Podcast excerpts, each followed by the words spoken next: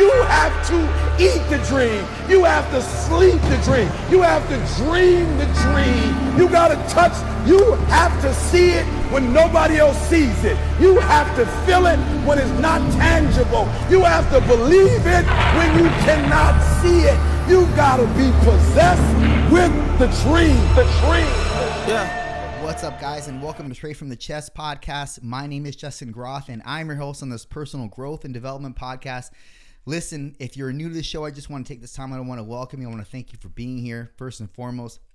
And if you're a an avid supporter and listener to the podcast, and this is your 100th, 150th time tuning back in, just thank you again for giving me your your your listening ear and giving me your support of the podcast. And please, if you haven't yet already, please subscribe to the channel.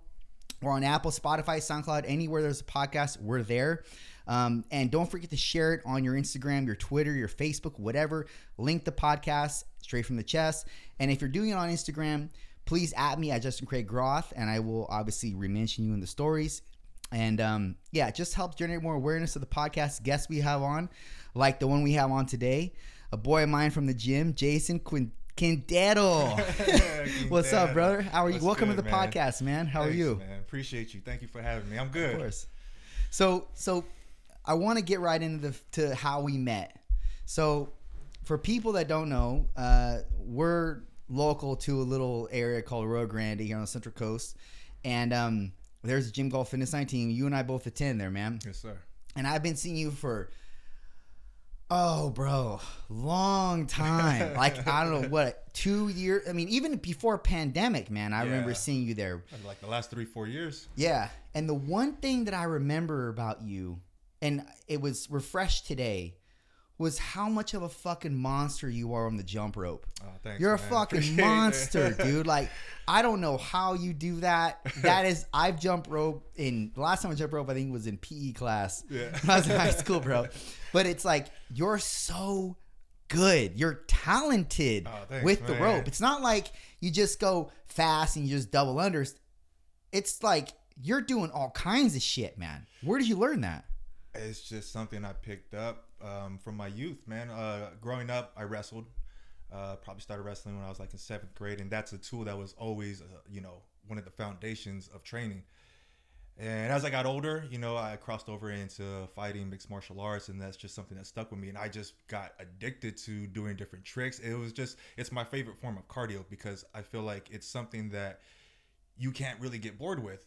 Because I feel like, as far as the different combinations like switches, crossovers, double unders, squat, side to sides, lunge side to sides, you can just, you can, it, the world is yours at, at that point. Like, and I just have so much fun doing it that it doesn't even feel like work. Like, it just feels like fun, like You a kid in a put- playground. You put work in, man. Thanks, I mean, man. I you are that. you're going forever. Yeah. and you're not tripping up. Yeah. That's the other that's the other fascinating thing is you don't trip up on your rope. Well, I've I- had a lot of trip ups to get to this point. I'm sure. oh Yeah, yeah, I'm yeah. sure. But it's like you just do it effortlessly. It's just like seamless, man. Yeah. And um yeah, I'm just so uncoordinated when it comes to rope battle or I'm sorry, when it comes to uh almost a battle ropes. When it comes to jump rope, man, I fucking hate it. Dude. I I'm just like your old stereotypical bodybuilder. If I'm gonna do cardio, it's gonna be stair work. It's gonna be old fashioned walking, Incline treadmill. incline tread, Yeah. just elliptical, basic shit. Man, I'm See- not doing anything like profound like you, man. every now and then I do have to give my knees a break because I have two blown ACLs. I, there's a, half of the shit I do in the gym I probably shouldn't be doing, but it's kind of like that CT Fletcher where it's like it's my body. I'm gonna do whatever the fuck I want until Yeah. I can't do it no more because this is what I love. Yeah. like I really enjoy it, and not only that, it, it's like such a good stress reliever. Like um, physical fitness in general, I like to think as of and, and honestly, not just I like to think of it, is an antidepressant for people who suffer from severe depression. Like I, that's something that I do suffer from, and you know, combined with cognitive therapy books, um, medication, and physical fitness, it's helped recalibrate me and brought me back you know as, as brought me back to my fullest self and so um yeah so like as far as fitness goes like as far as like what my body ends up looking like whatever i get from the results it's really just a testament to me trying to kill demons in my mind. It has nothing to really do with like I want to look like this. I just look like this because I'm trying to kill all these demons that are up in my head and just putting in that work. You know what I mean? Interesting. Yeah. Where did that come? Where did what was the onset of your depression? What stemmed? What what was the impetus to having that to having an issue with depression? Well, you know, it's something that I've suffered from ever since I was a child, but I didn't really know that it was depression at the time. Like I was just like I always knew like I was always sad. There was always something like deep in my heart where like it was heavy. And I never really knew what it was. And it wasn't till I got older. I I, I lost my little sister to suicide. She was 12 when she passed. Um, and when that had happened, that kind of clicked like, okay, this is it's got to be hereditary. Mm. And so I don't know where it stems from. I, I really think that it is hereditary, but it could have came from I don't know. Also, life experiences, different shit that I've gone through growing up has been kind of tough and stuff. So, um, so yeah, I, I I don't really know. If you were to ask me that, my straight answer would be it was passed down. But now I know how to arm myself with the arsenal of weapons to battle against it. Because before, as men, we were taught, uh, don't complain, just go and handle it. Yeah. Handle it like a man. And um, doing so, I ended up bottling up a lot of shit for a lot of years until a point where like I would have these explosive outbursts that were very unhealthy, and I would hurt a lot of people in the process that I didn't mean to. Um, but when your cup is overfilled, like it's kind of hard to to not do that, to not be self sabotaging, to not explode and, and shit like that. Um, so yeah, When you say overfilled, what do you mean? just overfilled with stress and and like the thing that like you know depression will do to you is that it ends up fucking like it tricks your brain into thinking it messes with your perception of things and sometimes so much so that you don't know really what's fact or fiction because your mind is telling you something even though like you know like it's not really true it it it's weird like it's so hard because like my ex-wife would tell me like i see you're going through it. How can i help you? And i would tell her you know thank you. I appreciate you wanting to help me but i don't know how to tell you to help me and she used to think i was just being a dick but i really like if i could tell you like i would i would tell you like i would obviously tell you but i don't know what's going on so yeah so um damn man I Is forgot. it is it like uh I heard Jordan Peterson talk about depression one time and it's like waking up and the first thought in your head is all your family died in a car crash the night prior and you have no family. And that's what true depression is like for the person that is depressed. you f- hmm, i don't know. It's like you feel like nobody understands what you're going through but the fact of the matter is a lot of people are going through it. Hmm. and that's the lie. The lie that your brain will tell you that no this is just you this is how you are you're fucked up and blah blah blah. But it's not and that's like the biggest like in the book i think it's called um, the feel good book. It's a cognitive therapy book by dr md burns uh, I believe that's his name. But it was stating like one interesting fact that I didn't know was that relapses from depression are more severe than drug relapses. Because you know, you relapse from your drug addiction, you fall back in your drug. A person relapses from depression usually ends in death. And I was like, damn, that shit hit hard.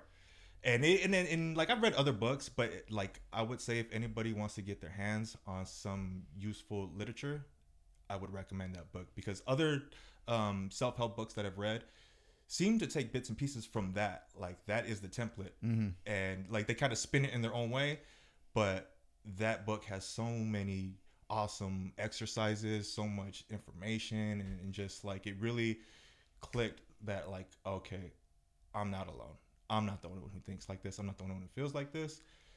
It's more than just me. Mm-hmm. Do you think there's stages of depression like people have so, like a spectrum? Oh, absolutely. Yeah. Yeah, absolutely. Because I didn't know how bad it was. Uh, I feel like did it start off negative? No, this is great. Okay, okay. So, okay. And the reason why I say it's great is because you're being transparent Mm. and you're dispensing with things that other people would otherwise coil up. Exactly. So that's why it's great. That's that- why I say it's great. Not because we're we're trying to broadcast your your the ailment because this is something that other people are going to hear and really relate to. and that's my biggest thing that I, I why being here today is I hope that I can touch and reach somebody who feels like they're alone because I can tell you man you ain't you ain't the only one. Like trust me I've been there. I've been through the darkest the darkest of darks man. And um and it is possible to make it out the other side. Like it really is. But you you just you got to put the work in. You gotta want to help yourself because if not you're gonna fucking drown. You're you know what i mean? And it's not fair to ask somebody to come help you because what happens when people drown? You usually drown the person that's usually trying to help you as well. Yeah. so you really gotta really want it. Otherwise please don't don't ask people like you know what i mean? Don't don't pity party none of that shit. Um but okay so uh you asked the question right now and i totally forgot what it was Well, it doesn't matter. Real quick. Okay. I want to ask another one. so in your line of of in your family line, right? And you there's some depression there. Mm. Did any one of them avidly work out? as far as Did they pay any kind of mind to uh, a workout exercise regimen of any sort? oh hell no No. no hell Okay. no. I just want you to clarify that. I wanted to ask and clarify that because that is paramount Mm, to mental health. absolutely It's sometimes just the basic knowledge of exercising, sleeping well, Mhm. eating well, and hydrating. yeah And if more people just adopted that, they might mitigate a lot of the onsets of depression, yeah right? But that's why I asked that because you're obviously changing your lineage here mm-hmm. by being an avid workout or fitness enthusiast and you take it to a whole nother level mm. you know and it's not something that let's say you didn't have that. Who the fuck is jason at that point? Because if you didn't have fitness and you didn't have that outlet which is that's really what it is it's an outlet. Yeah. if you didn't have that you would be even more closed in with all your demons and you wouldn't Oh, really yeah. know how to fucking you wouldn't really know how to get rid of them or, or kill them or anything. So it's like that's something that's so important. When you go to the gym and you work nobody's to know that you're exercising the demons out. Right. Right? And a lot of people will say that and they don't really have any demons to exercise. Hmm. they just want to levy on that because it makes them look harder or feel or or, or seem harder. Like they're more like into their workout they're focused blah blah blah. Yeah look i can tell you in my workouts i train with a specific type of behavior work ethic because that's what i started out with as a competitive bodybuilder Mm-hmm. that's what i wanted i wanted to be my best come show day Yeah. so that's what's been ingrained in my head which is the reason why i train the way i train it's not because of mental health Right. it's not well that's a byproduct so that's a byproduct for me but the byproduct for you is the body. Yeah. you're not even after the body. No. you have a great body. And Thank so that's something that's obviously by extension something that's handed to you as a result of your endeavors in fitness Mm. but that's all stemming from you trying to get more anchored in mental health right? Yeah exactly. But anyway so I, I go on. I just wanted to ask that because i think it's i think it's paramount for the viewers and the listeners to understand that a lot of the reason why these things are passed down is because people don't do anything about them in the very in the when they happen and Right. so it's definitely passed down but if they had worked out they might have mitigated a lot of the risk associated with you having it you know so And it's funny because in that book that I was talking about, they, I read they did a study. So they did like a 90 day study where they gave, um, okay, so there's a, a group A and a group B. Group A was on medication only. Group B, no medication, cognitive therapy exercises, and physical fitness. So the 90 days comes and the results are off the charts. Um, like the depression levels are way down for the people who didn't have antidepressants, who only did cognitive therapy exercises and did physical fitness compared to people who were on medications. So they were saying in the book that, you know, to get the most benefit, they would incorporate all three physical fitness, cognitive therapy exercises, and antidepressant, SSRIs or whatever. yeah. Um, but I, I found that fascinating because like don't think you can just take a magic pill and you're gonna be all good because that's there's a lot more you have to do. And the thing about fitness is it's free. You can do it anywhere. Don't give me that shit because you don't got a gym membership there's so many good um, sources on youtube for body weight exercises which are phenomenal. Or hikes there's like nature like get your ass up and get out like you know what i mean? And it's good for you to be in nature to be surrounded by trees and a breeze and the sun and the ocean and all that shit. Like you're taking in beauty like you you're taking in visual as well as inner you know exerting your your body and using your body as uh, movement and, and all that other good stuff so yeah i'm a huge advocate for all that it's it's interesting because even though people understand that that's the antidote, they will not engage in it because it's causes it's hard, right? It's uh, it's fucking life is hard it's bro hard, bro, and it's like that's the easiest thing you're gonna do in life. yeah right? And when you, the only thing that I've really taken from bodybuilding, or rather any kind of fitness that I've done, which is all centered around bodybuilding, is that I have more mental fortitude and work ethic than I even thought I had. That's mm-hmm. the only thing that I've taken from it. Not the body, not the strength. I could get, I mean, I, I like those things, but the thing that's it's uncovered for me is knowing that there's a level to me in terms of being able to receive and deal with pain mm-hmm. that I never fucking thought I had Yeah. ever. And that's the only thing, like that right there is really the only construct that I can take into any other thing or field in life. right That I can endure some shit. Yeah. I know that. Ment- resiliency yes. And mentally, look, I haven't had the worst childhood, bro. I can't even I can't even fake that. I'm not gonna boast here and say, well, I've had this because it matches a, a certain frame that other people want to hear me say so they feel like I have some credibility. Mm. Look, man, my family, I was blessed to be in a great family and they raised me well. It doesn't mean that there weren't things along the way that like I had hiccups with. Oh, For sure, but Yeah. definitely not if not definitely not anything tragic. Mm. And I've been blessed in that regard.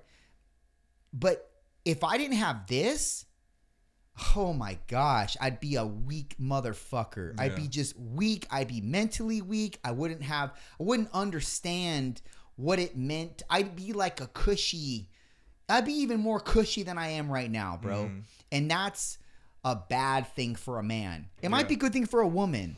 It's a bad thing for a man. And oftentimes I feel like there should have been more to happen to me because there's something that I want more as a man in terms of the circumvention of who I am. I want to be the best man I can fucking be.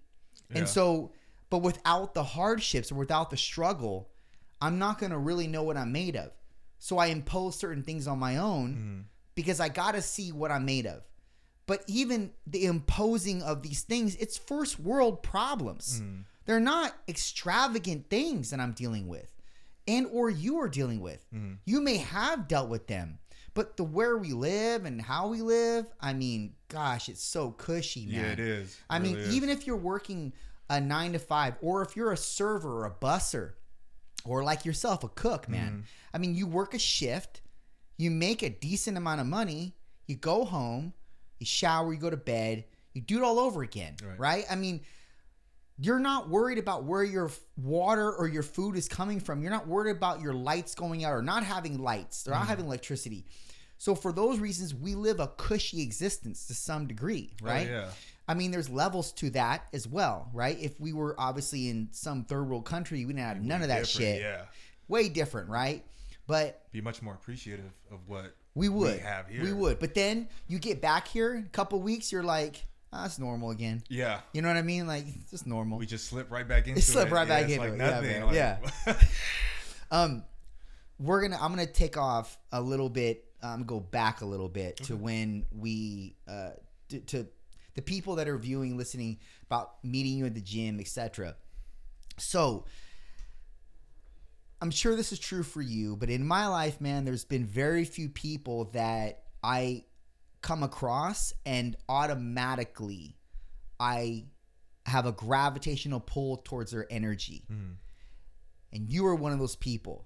Oh, immediately, like immediately, it wasn't it wasn't seeing you because for people that never see you Mm-hmm. and people that don't know you, I should say for people that don't know you, you're intimidating, especially in your workouts. Like you're an intimidating looking gentleman. So you but it's also because you're very into the workout. Mm. And you just you're not there for fucking Instagram and pictures and shit like that. Right. And so when you see that, you're like, it's kind of intimidating. But then again, I've seen a lot of that, and I just give the space, like you do. Yeah. Like you, you were saying the other day, like, I want to come up and talk to you, but anyway, you're in your workout, so I gave you your space. Like you understand that notion, Yeah, absolutely. and so do I. But that that can easily deter somebody, right? Mm. And it and I'm not gonna say it deterred me because I'm just not a big. I don't like to go up to people that I don't know and introduce myself. I think Mm. it's kind of. I mean, I'm not saying I'm not advocating against that. I'm just Right. that's not the kind of person that I am. Yeah. If conversation sparks organically, well, then it sparks organically, you Yeah. know, and that's that's kind of how it happened with you and I. Mm. And when it happened, you interface with that person and you now are joining and I hate to be this way, but this is just what it is. You're joining frequencies, energies, etc. Oh yeah. and when you up. when you do that, you can see if you have a disconnect or a connect. Right. You can feel it. And that was automatic with you, man. So we're good. Okay. So when um when that happened, I'm like, dude, this guy there's just an odd there was just a positive exchange between you and I. And it wasn't because you were trying. And it wasn't because I was trying. Right. And that's the that's the key point here to notice is that it was just organic and it was real. Mm-hmm. And that energy exchange was something that I wanted more of. And so and you had kind of briefly mentioned how you were a fighter. And yeah. people don't get into fighting at an early age because they like fighting. Right. So I knew right there there's going to be a story to this guy. And I if anything, if, or I'm sorry, if nothing more, I want to talk to him. And that's why I invited you on the podcast. Mm. Oh, thanks, so um I briefly kind of described that in the gym, Mm. but that was that's kind of the full-fledged story. And the thing is, it's a gift, man, to come across people in life that you naturally bond to without any kind of force or anything like that. Like you're not trying to pry something or make something happen or work. And that's odd that it happens. I've only had it happen a few times in my life, man. I'm 37, so it's saying a lot. So, Yeah. anyways, I'm not I'm not like saying you should feel prize or anything. I'm just saying that's something that I wanted to share with you because look, that's important to me. That's special to me, dude. So I feel special, man. That's very kind of you to oh, say. Oh, I appreciate that, man. Because sometimes I don't know how I come off in the gym just because, like, like I try not to give a fuck, but I'd be lying if I said I, I didn't. Just because some people, like, I don't know how they perceive me. Which I mean, at the end of the day, I don't give a shit, but I kind of do, I guess, just because I don't want people thinking like, oh, this fool's fucking over here, like going balls to the wall. But like I said, I'm just trying to kill the demons in my head. It's not like I'm trying to show out or anything like that. But sometimes I feel like I come across that way. And then I'm also a bit socially awkward when I conversate with people. I've been getting a little bit better as far as conversation wise. Um, but I had been living under a rock for so long that I kind of lost touch with that as far as how to carry on a basic conversation with the person.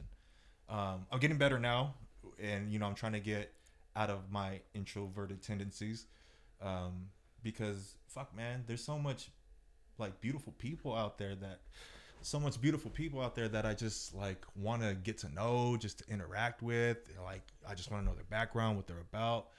Um, but sometimes I just feel like they think of me like weird, weird. I never got that impression. Really? man. Oh, thanks, and, man. And I'm I'm very um I don't know what the word I would use, but I'm very analytical Hmm. of all my of of anybody I interface with and my surroundings, my environment, everything. And I can't help that. It's just the way that I uh, this is the way that I was born, man. Like Yeah. I, from an early age I remember monitor watching people and monitoring their behaviors, their movements, why they did certain things, their eye language, their body language, Mm. etc. Like those things are very I don't know why. They're just important. They just they were something that I was akin to at an early age. Well, body language will tell you a lot about a person that their mouths or eye or their mouths won't tell you. You know what I Yeah. mean? You, like the mouth can be saying one thing, but the body will tell you exactly how The- somebody feels. Yeah, the body, but more so the eyes, right? Yeah. Because you can tell if people are soulless in the eyes. You can Yeah. tell if there's no type of life or like they don't really care, even they're trying to say that they care Mm. or express that or convey it. You can tell the difference, man. It's weird because it's like you have happy eyes or you have malevolent eyes. you know, it's Yeah. like it's it's one or the other. Right. It's never and you can be so good at tricking people. You can have you can have all the dark trad traits, you know, Mm. Machiavellian, narcissistic, and, and I think it's psychopathic. Be all those things and be a, a master at persuading people. But you come across the right person that's able to fucking see through it. And there's like, there's something about that guy. There's something about that girl. yeah. Something's off Yeah. Because you can tell in their eyes. Yeah. And look, you and I are exchanging right now. We're looking in our eyes, but it's like I'm not trying to dissect that because I've already I've already established the baseline with Jason Right. as he's good, not he's in question, Right. right? And there are people that are in question, Right. and the moment you let those people off the plank, you'll fuck yourself sometimes. Oh yeah. So if they're in question, they're in question for even if everybody around you is like, no, he or she is Solid great, dude." they're solid. It's like, Yeah. no, motherfucker, there's something to that guy, Yeah. and I just can't put my finger on it. But there's something. I wouldn't have this feel, uh, not feel, but this. I wouldn't have this The thought, intuition, the yeah. intuition, right, about this gentleman or this woman if it weren't for a reason. Right. So maybe if I can't understand it or if I can't define it, I'm just going to leave it alone. I'm not going to interface with them anymore. I'm not going to, you know, Well, the thing is, eventually, all that shit comes to the light. You Yes. can only pretend for so long before other people will start to realize, like, oh, this guy is a bullshit artist, or you know what I mean? Like, Yeah. it can it, You can only mask it for so long. yeah, because you you end up letting the guard down a little bit, or you let the guard down with the right person, Mm-hmm. and that person sees through it. And like I said, there's there was a guy that used to go to the gym, and everybody he befriended everybody rapidly when he came in, and it's like you just moved here, you're befriending everybody. Yeah. What's the point of that? And you're a really big guy. This is not not I'm talking about you, even though you're a big guy. He's a really big guy. Something he uh, when I say big, I mean he wasn't like fat. He was like Solid. he was sauced Yeah. up, dude. So, and I'm not saying that has anything to do with his personality, anything, but he very well could have meant well. But there was something about him. I felt like he was just facetial, mm-hmm. and he was just trying to paint a picture for people. But on the look, I don't. I've never met. I shouldn't say that because I know there are guys that do gear mm. and sell gear, and they're they're good people Right. right? But they just get caught up in the whole event of bodybuilding and and, and they know guys that, are, that want to do gear, so they well, I got gear, I'll sell to you. You know what I mean? Like Yeah. it's not like a malevolent thing. Oftentimes, sometimes it is, but it's not because they're trying to like be a drug dealer. Oh, you yeah. know. Um, but I feel like or I when I when I would see this guy, I'm just thinking there's anyway, it's just something about him, and I just stayed away from him Mm. because of that. And um, before he moved, I real I, I came in contact with him about something that he had contention about with me, and um, we ironed it out. But the way he interacted with me on that level at that moment was solidifying everything I fucking point. thought about Yeah. him prior, you know. And he was he had contention with me over something that he thought was going on, or he thought about me, Yeah. or he thought that I had had said or I had worded something to one of his friends.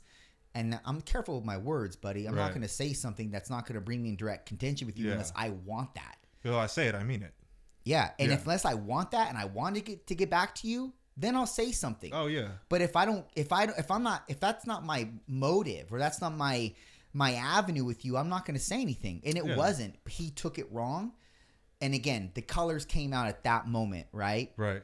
Anyway, that's a whole different story. It doesn't matter. But my point is, you can tell when people are they have they have ill intentions, Mm. or rather, they're not exactly But they s- they're portray not themselves yeah they're not be. exactly uh um well I, I can't think of the word but yes you got it man they're not they're not they're not genuine right Right. um there's a sort of a disingenuous element but you can't put your finger on it for that reason i just stay away from people like that you know But sometimes that that's your gut, and I feel like that is your gut man and your gut, ninety percent of the time, won't let you down. I feel like. Like I think, I think, I've never had a, issue, a situation where my gut let me down, Mm-hmm. but it's a hard discernment between what is my gut, or is that my brain, or is that my heart? Yeah. it's hard to discern which is which, Yeah. and so I don't know. I think that I think that most most of us operate on the intuitive aspect Mm. and we and and and or our gut but sometimes our brain will override that shit and it'll be like Absolutely. nah man it's not that just keep going you know or don't don't worry about that you know but when it's your heart, do you feel like it's like like maybe I'm being just like a little too judgmental? Maybe like is it the heart that's telling you like uh, maybe I should be a little bit more forgiving? Because I feel like that's what it is Yeah. for me. But then my gut's like, nah, man, something's up. Like listen Yeah. to me. I'm telling you Yeah. what it really is. Like don't listen to your heart. That's your to brain kicking, I think, man. At that point, and the brain and the gut, we know this, are wired. They have there's nerve interventions or nerve innervations rather, more in the gut than there is in the brain. Mm. So, a lot of what you're probably thinking is stemming, possibly stemming from your gut, and or sending signals to your brain, and then that's how you think. You know, I can't really dissect it much further than that. you know. Right, yeah. I'm not not that smart, bro. so, but the heart, the heart's more like emotionally wound. It's like have empathy Yes. or um be conscientious about this or that you know like don't step on those person don't step on that person's toes in this regard or you know say a word here that you might not have wanted to say Right. you know mow over that contention with that person you know make things right that's like your heart telling Yeah. you but then again maybe that's your gut too to some degree i mean it's hard to really discern man Yeah. what is what or which is which you know It is. It really is. and also, when you're too much in your heart, as men, I can say this with absolute certainty. You almost feel like, nah, that's bitch. I can't be that way. That's I'm gonna override. No, fuck it, and I suppress that shit. I just shove just it push it down, down. man. I just shove it down because that's what men are great at. We're great at shoving shit down and not not identifying it. Well, identifying it rather, but just not doing anything about it. Right. Just shoving it down and accepting it. yeah, yeah. You know, like for example, if a woman leaves you, this is going to be good. If a woman leaves you for purposes of saying, Jason, I'm just, I don't think that you're doing X, Y, Z. Mm. You're not doing X, Y, Z. So I'm going to leave you. Mhm. Would you fight for that woman back, provided she was just a woman you were starting out with? And really you could see you, there was investment in her there was some future possibly. Would it cause you to want to ante up or would it cause you to just be like you don't you don't see what i'm doing here. You don't see you don't see my struggle or my pain. You don't you don't want to make my life more peaceful so i could possibly be the man that you need and mm. want and you don't want to give this shit time? Or do you just be like walk away I think it depends at that point. Like if I see potential in the relationship, maybe. But at the same time, if she says I'm not this, this, and that, I'm not about to change myself for you. Like you either take me as I am, or let me go because like I've done that, yeah and I, you lose yourself in the process. And it's not fair. It's not fair to you, and it's not fair to the other person. It's a facade that the person wants you to be this way so they can love you. And like I said, it, it, you get lost. You, wake up one morning and you're like, "Who the fuck am I? Like, I don't know who the fuck I am anymore." Like because you were changing for a woman for a woman, yeah. Yeah.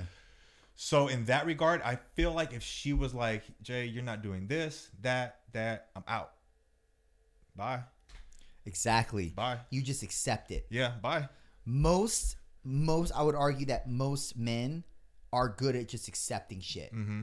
It's the same thing as like when if let's say you're you were overweight which you're not you're overweight with muscle clearly but you're not overweight overweight if somebody were to tell you like one of your good friends would tell you hey man you're fat dude like shame you Mm-hmm.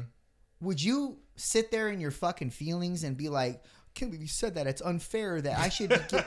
no, dude, you're I gonna fuck, I gotta get my ass a gear. exactly. You're just gonna do something about Yeah, it. You're just gonna accept it and you're gonna do some shit about it. Hell I yeah. mean, but that's biologically how we're wired, is mm. it not? Yeah, It's a, it's it's a way that we we're we're we're have this constant burden to create ourselves and become better. You can coin it as a better version of yourself. That's a watered down version of basically what it means to I need to create myself. Mm-hmm. Whatever this burden is that I'm feeling, then that's telling me do something or do something about my current circumstance or situation. I need to put that into effect. I need to do something. I need to create. I need to build something.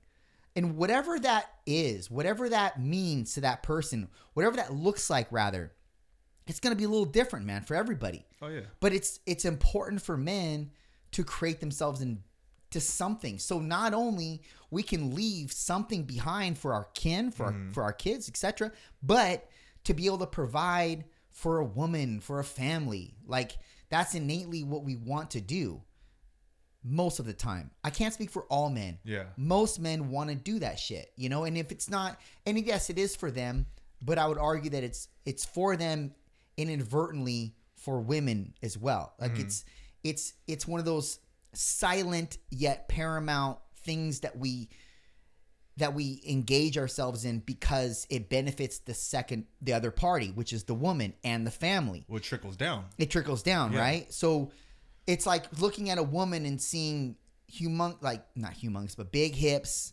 maybe a, a curvature to her ass Mm-hmm. and like and and big breasts. Like we see that and we we want to per, we want to procreate with that, but we see that as like that just looks hot. Like we, I just like that shit. Right. You know, we don't see, we don't, but our our lizard brain is telling us, well, you want to you want to fuck that, but that's it. Mm. But really, internally, biologically, we know that that woman can bear a chil- bear a child or bear Right. our child with ease because of the hips, and then we know that they can nurture that child with those breasts. Right. And so that's what we want to, that's what our natural innate desire is stemming from to move towards that woman. We don't see it that way because we just want to fuck. So we're like, that looks good. Yeah. I want to fuck that. You know, really behind all that, the caveman brain, that's what it is. Like, the caveman is strategic. yeah. So we're not looking at it from strategy, but that's how we were programmed for a fucking millennia. Oh yeah. We're programmed that way to see women that way. Right. And women, conversely, they're programmed to see a, a man tall, strong, Mm-hmm. physically fit, and being able to protect her. And then obviously, if they're tall and they have a stature to them, they can they can protect them. But then, what do they bring to the table in terms of provision? So they're looking at that as well. Mm-hmm. Yeah. Women are hypergamous. They're always going to want to date up and may have date a man that makes more money th- than them, etc. Right. Well, that's another innate need that we have, or or rather urgency that we have to create ourselves so that we can get a woman. We can rather, I don't want to use that word, so we can collect the woman that we want, right? So that's inadvertently why we do what we do, man. Yeah. I mean, it is for us to some degree in the in the in the in the momentary time slot that we don't have a woman, mm-hmm.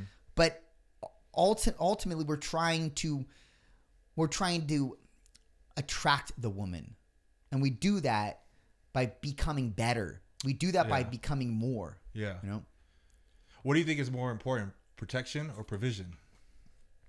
Because I feel like Fu- I feel like protection kind of levels up a little bit because if you can't protect what you're trying to provide for, then what's the point?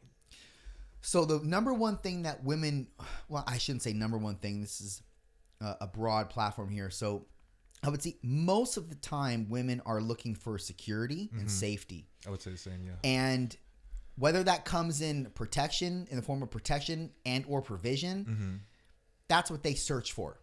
They search to be covered, Yeah. and the covering is going to come from the man protecting them, and they know that they're protected and providing for them. Mm-hmm. So it would be, I guess, up to the woman to clarify what she deems more important for her. Yeah. You know, it's like, do I want to be provided for? And I guess at that point, how much are you provided for? and are is security hired on. So if your man is a pipsqueak, Mm-hmm. can't pr- can't protect shit, Right. but you have an arsenal of fucking security around your house. Right. Okay. Well, he he provided all of that. Yeah. Yeah. So I guess it levels. It's levels to that, and it's like, and it's all dependent on the woman, what she deems more valuable in the man. Mm-hmm. But we can, without argue, say that women are searching for security Absolutely. and safety. Yeah. that's really what it boils down to. Um, men are seeking what? Femininity. Yes. You know, they're seeking. Uh, sub- this is a bad word for a lot of women to hear, but I'm gonna say anyway. Submission. uh, they're seeking cooperation from a woman. They're seeking support, like them to be their support system, Yeah. etc. Like helpmate. You know, if you're, if you're talking going to, back to biblical times, is a helpmate. Right. The woman is the helpmate to the man Yeah. Yeah. um, and the man is the leader and the woman they're not uh, most women nowadays won't uh, concede to this but they look for a leader. They look to be led. Would you say that's more like the alpha male trait? uh, you can be you can be masculine and not be alpha male. Could be masculine beta male. i don't think i don't know. I see alpha and beta are mindsets. But masculinity is something that you adopt and you believe in and you and you you, you venture out in the world in that manner right? And, and instill the be you you collect the behaviors and you believe in those behaviors and you you obviously exercise those behaviors in real time real life Right. you know so you can have a beta male that can provide and that can fucking do a lot like elon musk Yeah. He's a perfect example of that. He's a beta male, but he has all the fuck. He has all the monetary as a alpha male would presumably have. Right. You know what I mean? Because and he's gone out in the world and he's created all these this that and the other. Yeah. And he's the most. He's one of the richest men in the world. So, but he's still a beta. So, I guess the beta and the alpha are mindsets. I don't really think about that mm-hmm. as much as I think about masculinity being the main driver of the male. Yeah. That should be the main theme of the male. And the moment you adopt masculinity, you automatically switch from probably being more beta esque in the mindset to more alpha esque. Yeah. You know, but um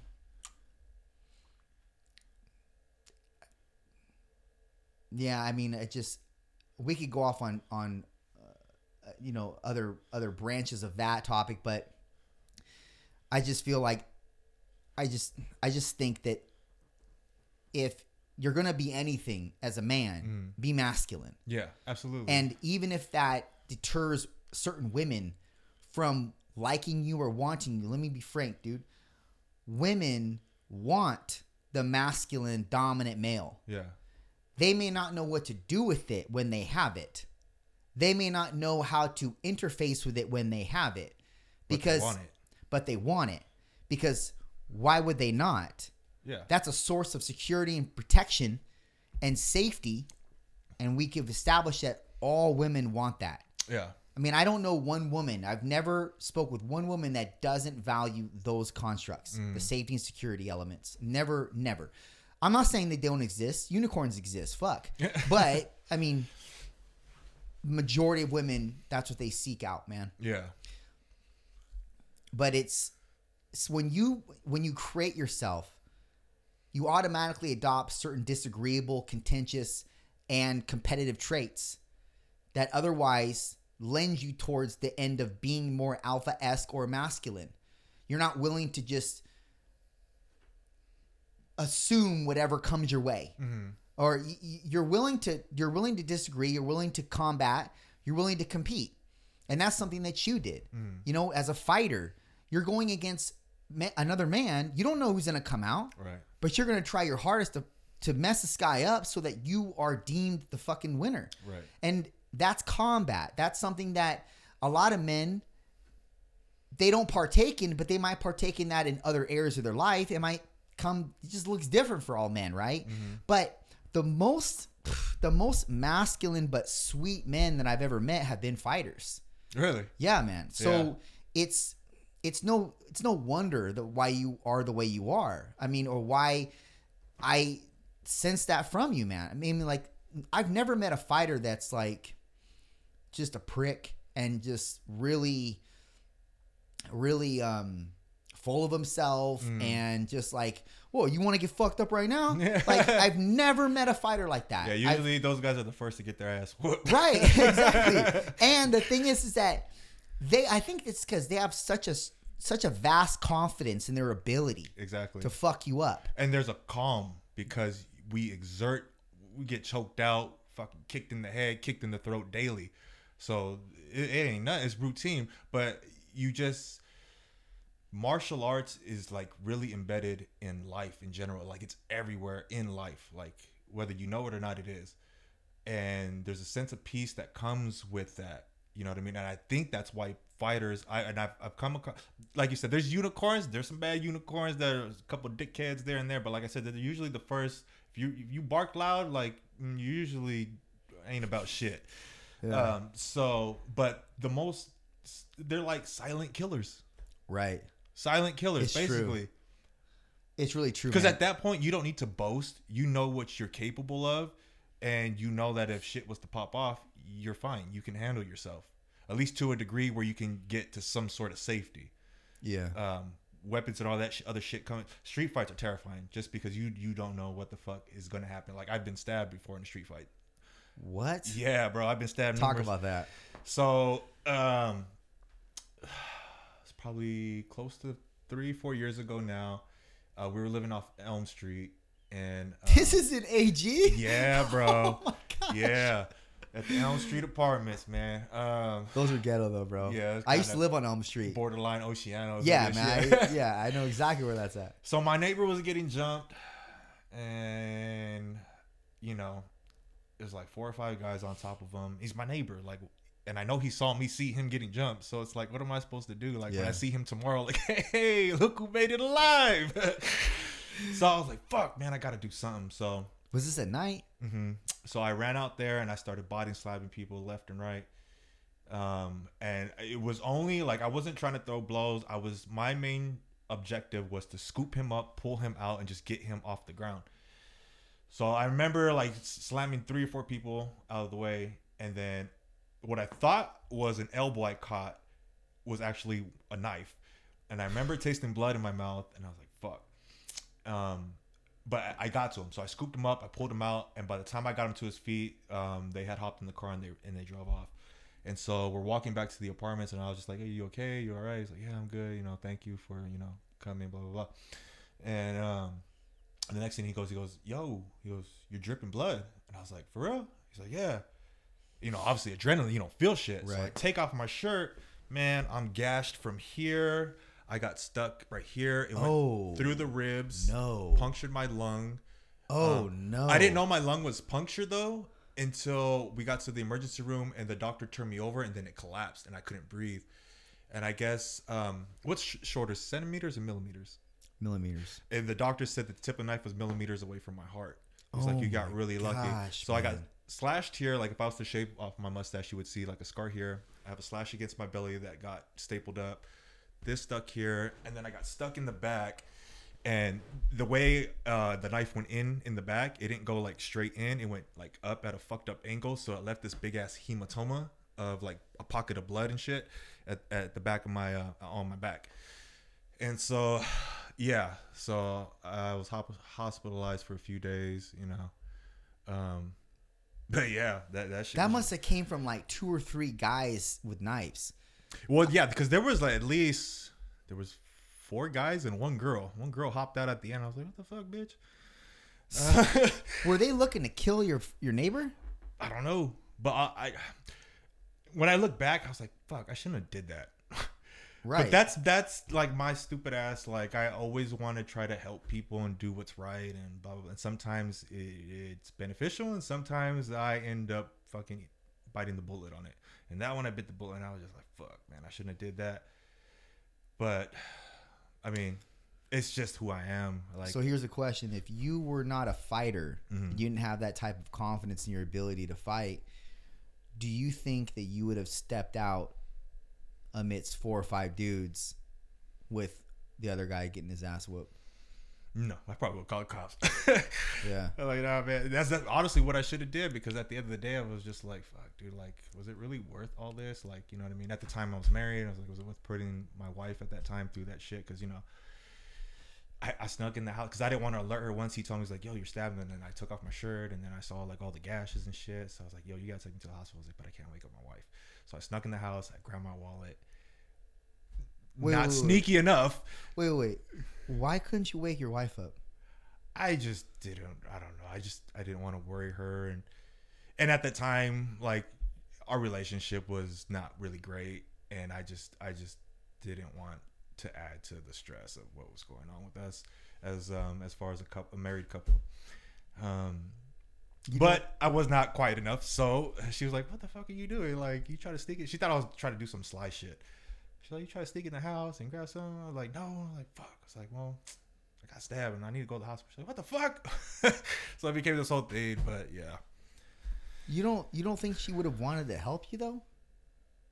yeah. But she was still pissed. Okay, but this is your life. Yeah. This is your life in in harm's way, and it's not like you just got in a street fight and you got a black eye and you're coming in and you're like, oh, I got beat up a little bit. No, this is like this is your life. This Yeah. is like you didn't know what was going on because of adrenaline, like you said. right. But any anybody that looks at your body after your shirt's been off and sees all the wounds, Mhm. gashes, that's a cause for concern. And you would think that anybody, especially the one that you are married to, is Mhm. going to want to help you in that regard. I don't know if that's a dig on you or her because that's pretty serious, man. And the fact that you were like not wanting to impose that on her, like that's it's none of my business, but it's like I'm just Yeah. homie to homie. It's like I don't know how that doesn't I don't know where that didn't go off in your head like but this is a serious matter though. You know, like this is this is now a serious matter. No matter if you're in a deep Mm. Feuding or sleep, whatever. feuding doesn't matter. This is really serious now because I could fucking die. I think at that point in our marriage, it was just like anything to avoid conflict. I didn't want to. I didn't want her. I didn't want her to worry first off because you know what I mean. I, I care about her. I didn't want to alarm her, but then at the same time, because where we were in marriage, like I didn't want to. I didn't want to hear all the shit. Like, and I knew that was gonna come. I don't know. I, and I, I, I- don't. I'm not trying to shit on her or anything. You know what I mean? Because um, obviously she's the mother of my children. She's an awesome mom. You know, um, I couldn't have asked for a better baby mama, but I don't know. I, I really don't know. But I knew what I just knew that if she knew, she's gonna be pissed, and she was. So I don't know who the, who who's. I blame myself honestly because I shouldn't have helped. I shouldn't have did that. But it's in my nature to want to help people, especially when I see somebody like four on five. That shit. I mean, four on one. That's not fair. Yeah. Like at I least understand. line up. Everybody line up, and you go heads up, one on one, and then if you get knocked, you get knocked, whatever. But, um, yeah, I don't know. That's like piece of shit type shit to me. Like, I, I've never been about that. Like people getting jumped. Like I don't see the point of that. I Street understand. fights are scary. Like I said, you can fuck around, get knocked out, slam your head on the floor as you're falling, and fucking die. Yeah. Like it's dangerous. At least in a cage fight, it's a controlled atmosphere. Yeah. There's somebody supervising. There's somebody to stop when it's like super bad. Like, yeah, street fights have always kind of like, fuck, scared me just because. Not that I'm afraid of the fight, but I'm afraid if I do something and it's uh, because when I f- fight, I fight. Yeah, I mean, I fight the fight. Yeah. Yeah. So, um, yeah, I'm just afraid of what I might end up doing that may not be beneficial towards you know me. So what got you into fighting? So, like I said, I grew up wrestling, and I was a pretty decent wrestler um, until I blew out my ACL. I think was it my junior year. I went to state. Sophomore year, I placed fourth at uh, nationals for freestyle in the heavyweight division for my age category. At that time, I think it was like between 15, 16. Um, I had scholarships lined up and stuff like that. Uh, but I ended up blowing out my knee. I tore my ACL, tore my meniscus, and some other shit um, during a football combine. So all that shit went bye bye. But I knew that how much I loved grappling. So um, once you know I had the ACL reconstruction and all that other shit, got into jujitsu. Uh, jujitsu crossed over into kickboxing, and then I don't know. Do you know who Scott Lighty is? Mm-mm. He used to. He's a K1 veteran at heavyweight, um, and then he transitioned. Um, you know K1, right? Was kickboxing. Mm-mm. It was like during the Pride days and stuff like oh, that. okay, okay, okay. So he was a K1 veteran, um, and then he switched over to MMA and got picked up by Strikeforce, Hmm. and he was a light heavyweight contender there. So Scott Lighty and Glover Teixeira, who just recently lost his UFC title at light heavyweight, um, those two were training partners, and they served as training partners to Chuck. And so, um, Scott Lighty needed a um, somebody with a wrestling background to come in and help him work his ground game. So that's initially how I got pulled in, and then it just made sense. Like, well, um, I already got grappling, I got jujitsu, I've been doing kickboxing for a while. I might as well just put them all together and just let's go, let's run it. So did that for a while. I had a couple fights out in Vegas, which were a ton of fun. Those were Mm. awesome. Uh, a couple fights out here, and then initially when my son came, because I was training like like anywhere between like eight to ten hours a day, not consecutively, but throughout the day.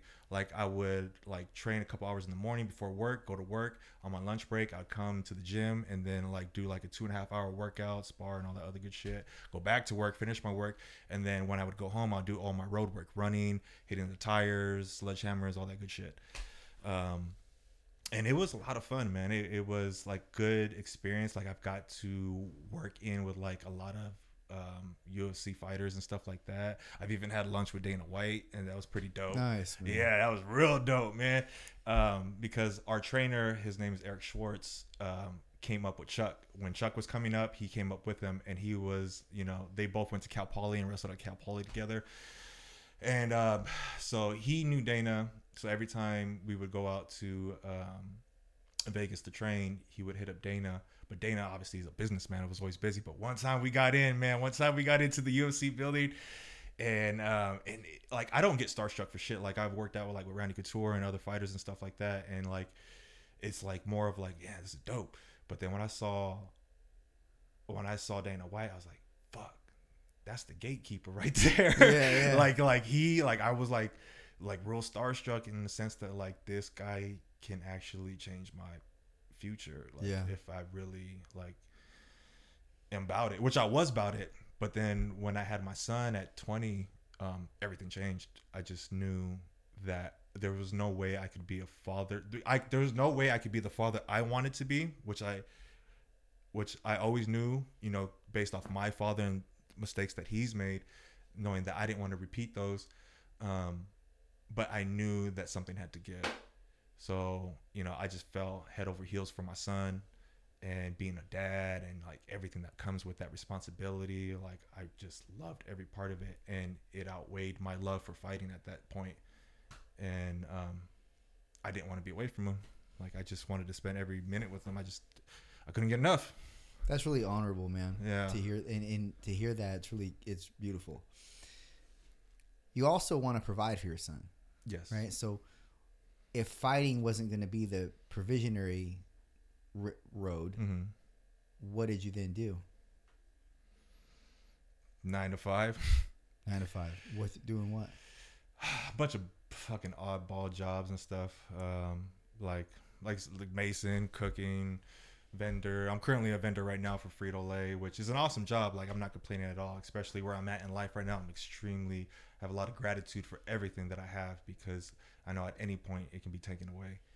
Um, but just just jobs here and there. Nothing really that's sustained or satisfied me. Even now, like I do love, I, I like my job, but I don't love it. You know. Yeah. It's not what I want to do in my life. At this point, I'm 34. I'm still trying to find exactly what my lane is because I know this like this is cool now, but it's not what I want to do. But it's just trying to find what it is I want to do. I used to think it was fitness, but like I said, fitness is just a byproduct of me trying to kill the demons in my head. What I think I really like to do is some sort of inspirational, motivational, something in that field. I don't know what exactly, whether it be a speaker or some shit, but something in that field I feel calling to me, and I just I'm trying to figure out how to to put my foot in the door with that. Like as far as like IG stories, like I love I love the IG stories that I like. I just love putting like a pick me up, like because I need pick me ups every day. I need to pick me up all the time, and really I started like doing these like self motivating self, um like you. I know you've seen a, a few of them, um, and they're really just pick me ups for me, like just to remind me like, yo, you got it, just keep going, you're doing good, especially where my life's at right now. Um, but it seemed like other people kind of took to it and like you know they would drop me DMs like oh yo that was dope like I like that what you put together. Because I the way I try to do it is I try to put a video together uh, and then I try to put um, words together after the video. Um, so it kind of goes hand in hand it kind of feeds each other. But like like I said really they were just for me like just reminders for me. So I can look back when I'm feeling low and I need to pick me up like just the all right cool. You can make it another day. You can make it another hour. You can make it another minute. Um but people seem to like them so i was like oh it's cool. Do you feel like you're pressed to that degree where you can make it another minute, you can make another day? at this point no. Um okay. Uh, so like march of last year i was actually admitted to a mental institution um and this was at the height of everything of my depression. This was at the height of my marriage really falling apart. And my wife walked in in on me trying to kill myself. Didn't know what to do. So she called the paramedics. She called um i mean god bless her too for that because the way i had set it up i was gonna use my dead weight to hold the door back. It was a form of like of, of a hang type of thing um but with all her strength she pushed through my big ass and um, cracked the door open and you know um, god bless her for that. And so basically you know they label me as a 5150 you automatically have to go to a mental institution blah blah blah. But i mean it, it was clarity for me because i realized like i was not happy what i was doing. I was working a bullshit graveyard job. My sleep was all fucked up. I wasn't seeing my kids my wife's hours i mean my wife's i wasn't seeing my wife either at the time because of our schedules. And then our marriage was fucking falling apart. So and then like like i said like it was just in my head my thoughts were taking control of me. And i like and it wasn't like oh fuck pity me. Like i just want to kill myself. Like it, you just want to shut it off. Like i just want to turn it off. Give me 30 minutes to turn it and you're like it gets to a point where you're desperate to turn it off. Like i don't know how to shut my brain down.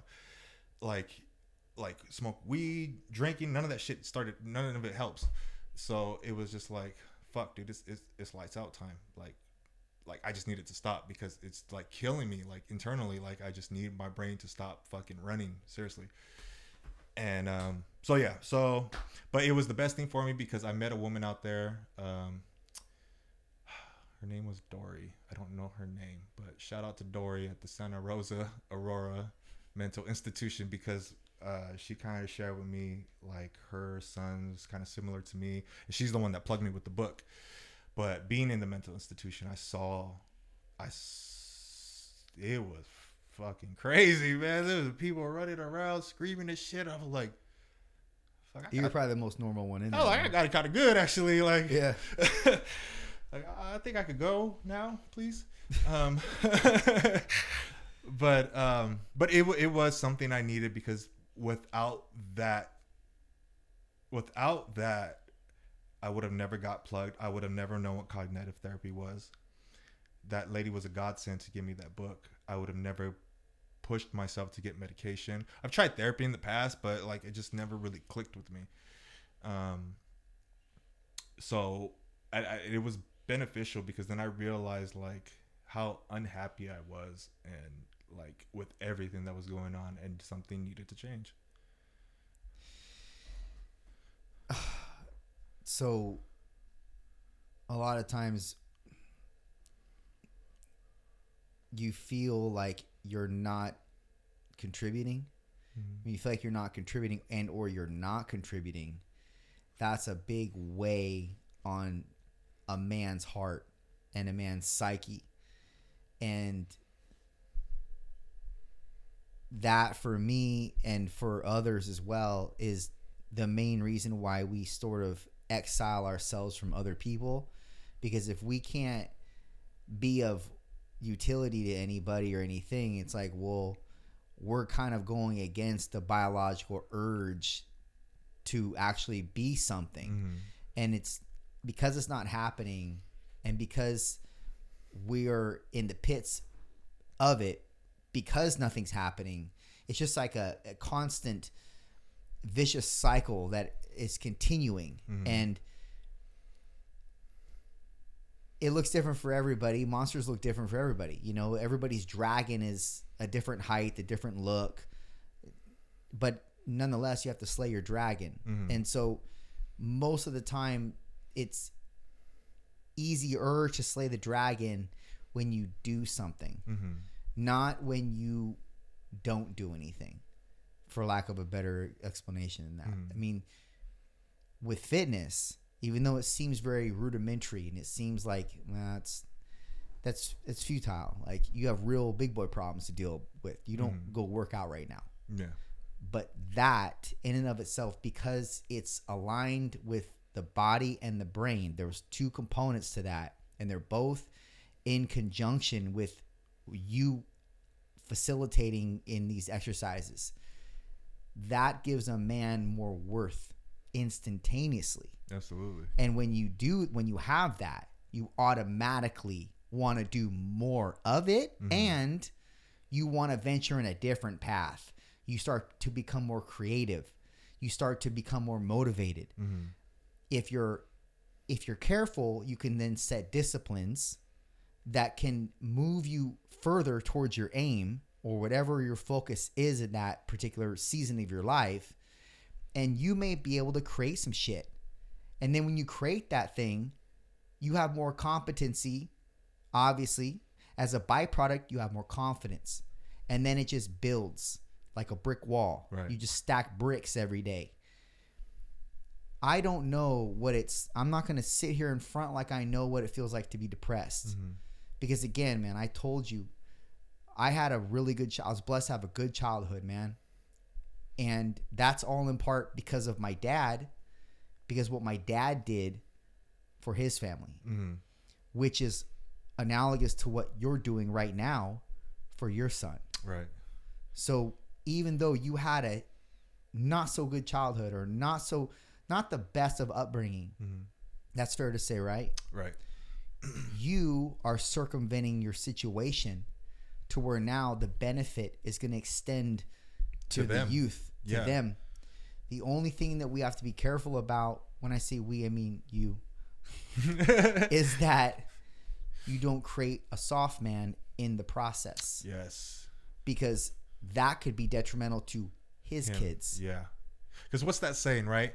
Like strong men make weak men, weak men make hard times hard times, and then hard times make strong men and then its cycle continues. Yeah, Yep. yeah, yeah. and it's very very true man and i'm on the end of what a weak man would be Mm-hmm. because i had a strong man Do you feel that your childhood had hindered you from? Because I, the way you talk about it, I feel like you feel like, like, as a father, and I'm sure your dad can attest to this. You want to provide a, a nice, easy life, though you may be robbing them of something, right. you know, detrimental as far as struggle. But that is your goal. That that's the protection and provision. That's the purpose of being a father is to protect and provide for your children, for your wife, or whatever right do you feel sometimes like it like because i don't know the way you say it like do you feel like i don't know do you feel a certain way about it yeah like it comes off like i'm discouraged a little bit. Yeah like and i don't think you should be because well here's how i think here's how i feel about it. So if i were to have gone off in the avenue of adopting and receiving everything that he had been able to provide for me as a child and kept going with that mm-hmm. then i would be in trouble. As an if adult. I, as an adult, Yeah. I'd be in serious trouble. But if it weren't for, and this is where fitness is more profound than people give it credit for Mm-hmm. credit to. If I hadn't found fitness, I would have never uncovered how much of a fucking savage I can be when it comes to pain and when it comes to discipline and when it comes to consistency Mm-hmm. and tenacity and all those other prevailing elements, etc. Had I not uncovered those, I'd be in trouble Right. for sure. and you add the advent of alcohol, drugs, Mm-hmm. big fucking trouble. Oh yeah. So I'm fortunate. As I'm drinking. No, no, no. but that's not to say anything about anybody else because I'm the minority here in this regard, right? Yeah. Not drinking, not not doing shit. But here's the thing. I'm glad that God, I believe God kind of looked out for me in that regard. And there's a reason why I never took any kind of affinity in those types of behaviors. I don't know why, but I remember at an early age, it never was pressed down my throat more than the average person. Like, don't do drugs, don't drink, it's bad for you, blah, blah, blah. Right. Right. But for some reason, I took it to an extreme level. And I'm absolutely confident that if I had dabbled in those areas, it would have been an addiction. Like most of the things that are prominent in my life are addictions and they're or rather obsessions. So I would have absolutely what what what kind of person might have think that I would have I would have been exempt from being obsessed with very easy substances to become obsessed and addicted over. It would have absolutely happened for me, bro. Oh yeah. And if that were to be the case, I'd be in trouble. Hundred percent. Do you chalk that up to your OCD content, um, compulsions and stuff? As far as like, okay, I know that if I even dabble a little bit in this, I might get carried away. So it's what the OCD comes into play is I haven't done it this long. I'm not going to start What's the point? Yeah. my streak. I don't want to break my streak, right? Oh, So even if the streak is a day, Yeah, yeah. Well, I got a day, so I want to make it two days, Right. And I'm going to make it fucking four days, Yeah. and then that's the compound over time. So now it's a streak I'm on. I'm not going to break that streak now. I'm way too deep in the streak. Years in the making. I'm not going to break it, right? So the thing is, but if I didn't start and I didn't allow myself to that that I guess notion of a streak, Mm-hmm.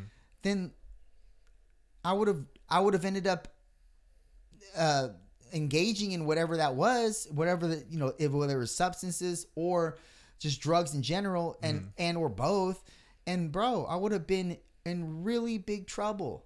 I'm not talking about like I would have been probably An addict or some shit. somewhere, Yeah. not here, Yeah, like yeah. somewhere bad Right. and or and or dead. Because honestly, like anybody who knows me knows that I'm a very consistent person with anything that I have an obsession over. Right. And you don't think drinking, if that made me feel some type of way, or alcohol, that, or I'm sorry, drugs that made me feel some some type of way, Wouldn't be obsessed I would. it. It's the main reason Yeah. why I never did steroids. Like in my realm of competitive bodybuilding, that's the next thing you do To to be up. better, to Yeah, level up. Right.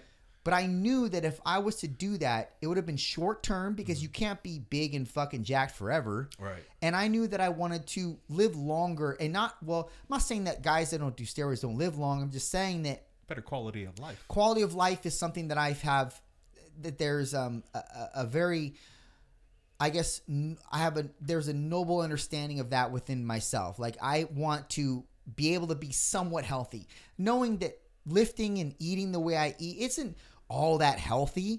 Like it would be healthier to work out less with full body splits, probably eat a more uh, vegetarian but meat fruit type Mediterranean type style diet. Mm-hmm. I don't do that. I, I focus on macros, calories in, calories out. Uh, You count all that? Yeah, yeah bro. yeah. I mean, like, th- but if the calorie comes from a fucking pop tart, comes from a pop tart. you know what I mean? Like, not all the time. I don't. I, I joke. I don't really eat pop tarts, but Love Pop I love Reese's. I'll tell you that. Oh, I love yeah, yeah. Reese's. Anything with peanut butter and chocolate, Any- man. yeah, that's my me. shit, yeah. You got me.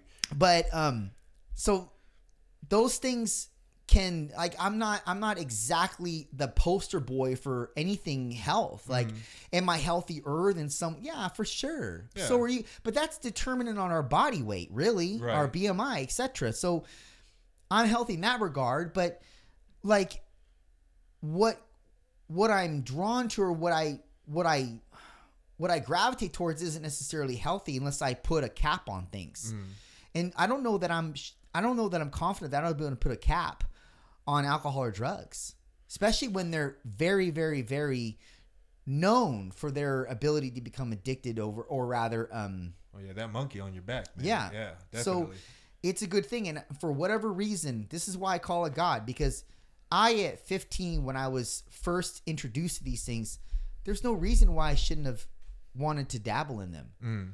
Like I was introduced to pussy at 15. I dabbled, I dabbled in that a little bit here, a little bit there. a lot. so it's like, so I'm I don't think that that other cardinal desires wouldn't have you know fermented into something extra on top of that on top of this the, what the sex was doing so it's like look the fact that I said no to that I can't give you an understanding or a definition as to why other than I thought there's something like there's something more to this that I should not be that I should not engage in for mm-hmm. another for extra for for reasons that are inadvertently unknown to me right now and or I wanted to I liked well okay so that's why I said no in the beginning but then it went on into high school and I started to become I guess known or the identity sort of was surrounding the fact that Justin doesn't do this sort of thing and I don't mean to speak myself in third person just for purposes of you know conversation like people thought oh well, people knew I didn't drink and do drugs so I sort of liked the uniqueness Of that centered idea, around yeah. that idea. yeah, And I think that's what then was the driver afterwards. And then the driver after that was the fact that I've developed this streak of not doing it.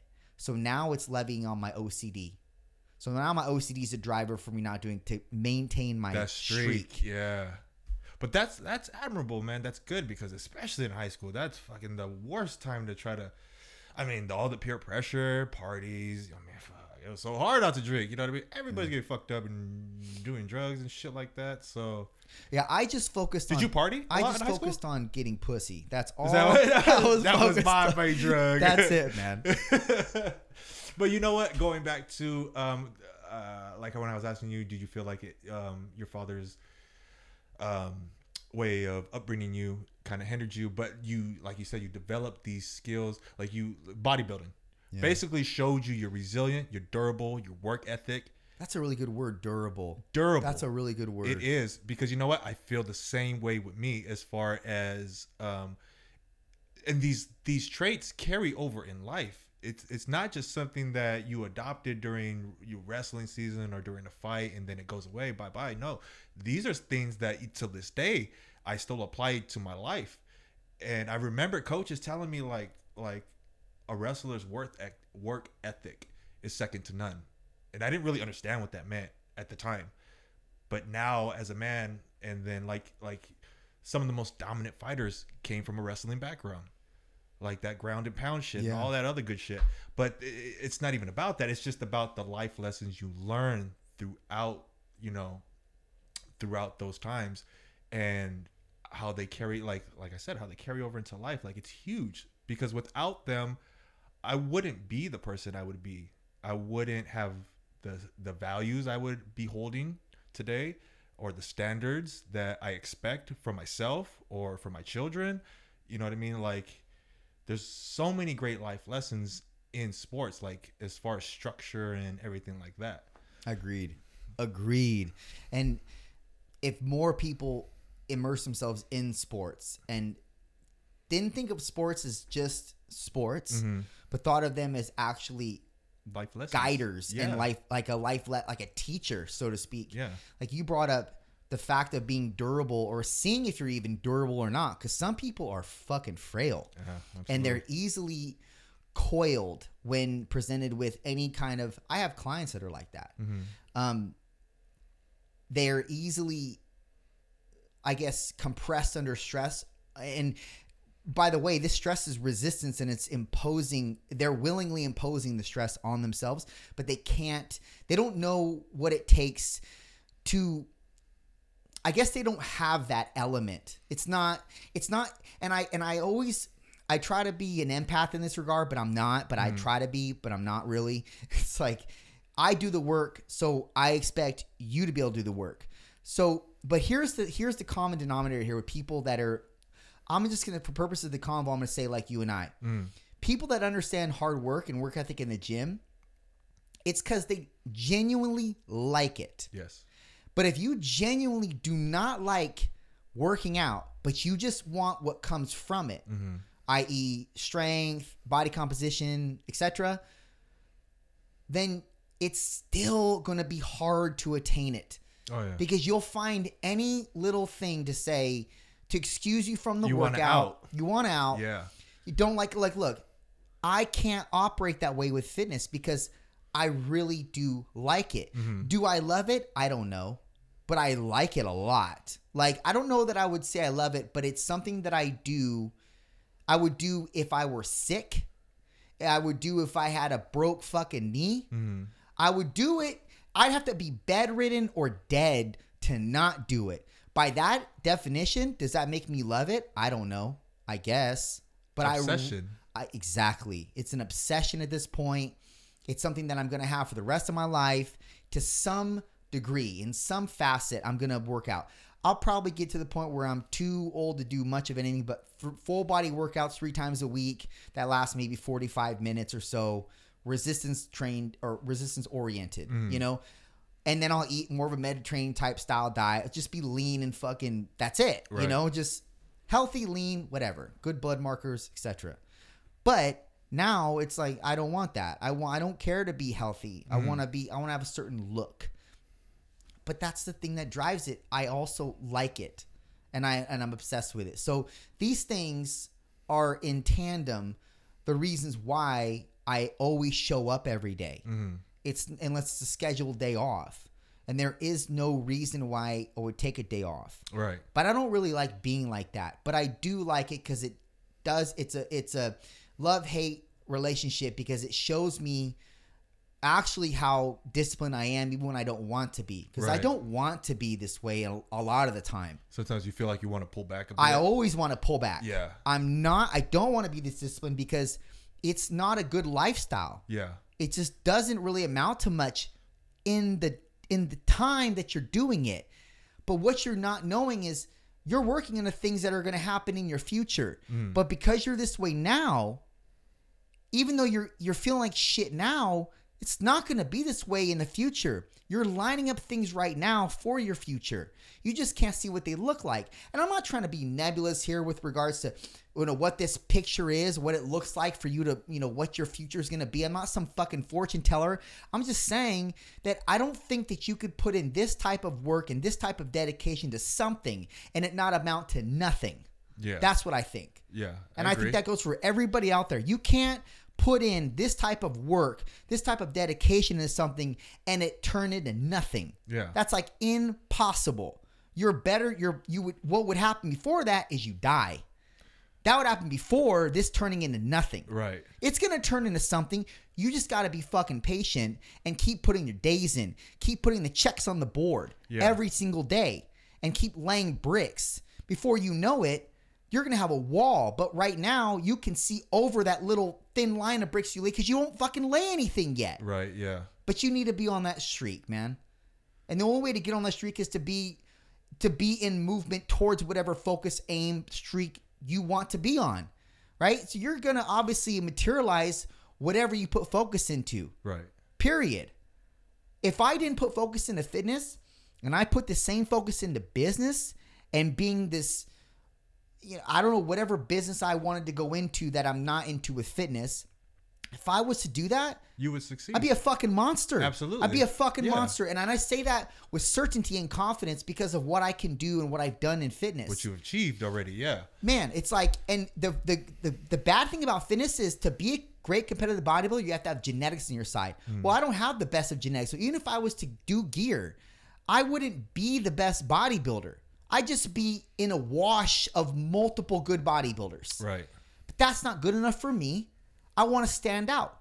We build ourselves to stand out to some degree. Yeah. That's what we want. That's our focus is not just the focus at hand with developing ourselves in this particular pursuit, but wanting to be unique in the process. Right. And as the end result, we want to be unique. So I knew I wouldn't be unique in terms of being a a, a big robust bodybuilder Just being a pool. just of being the a same pool of all faces. the same people, yeah. right? Same looking chest, shoulders, arms, legs to some degree. Right. Whatever. That's not good enough, man. And I don't want to put my body through the rigmarole of what that looks like health wise. So I just that's why I omitted that from the situation or from right rather my uh, desires.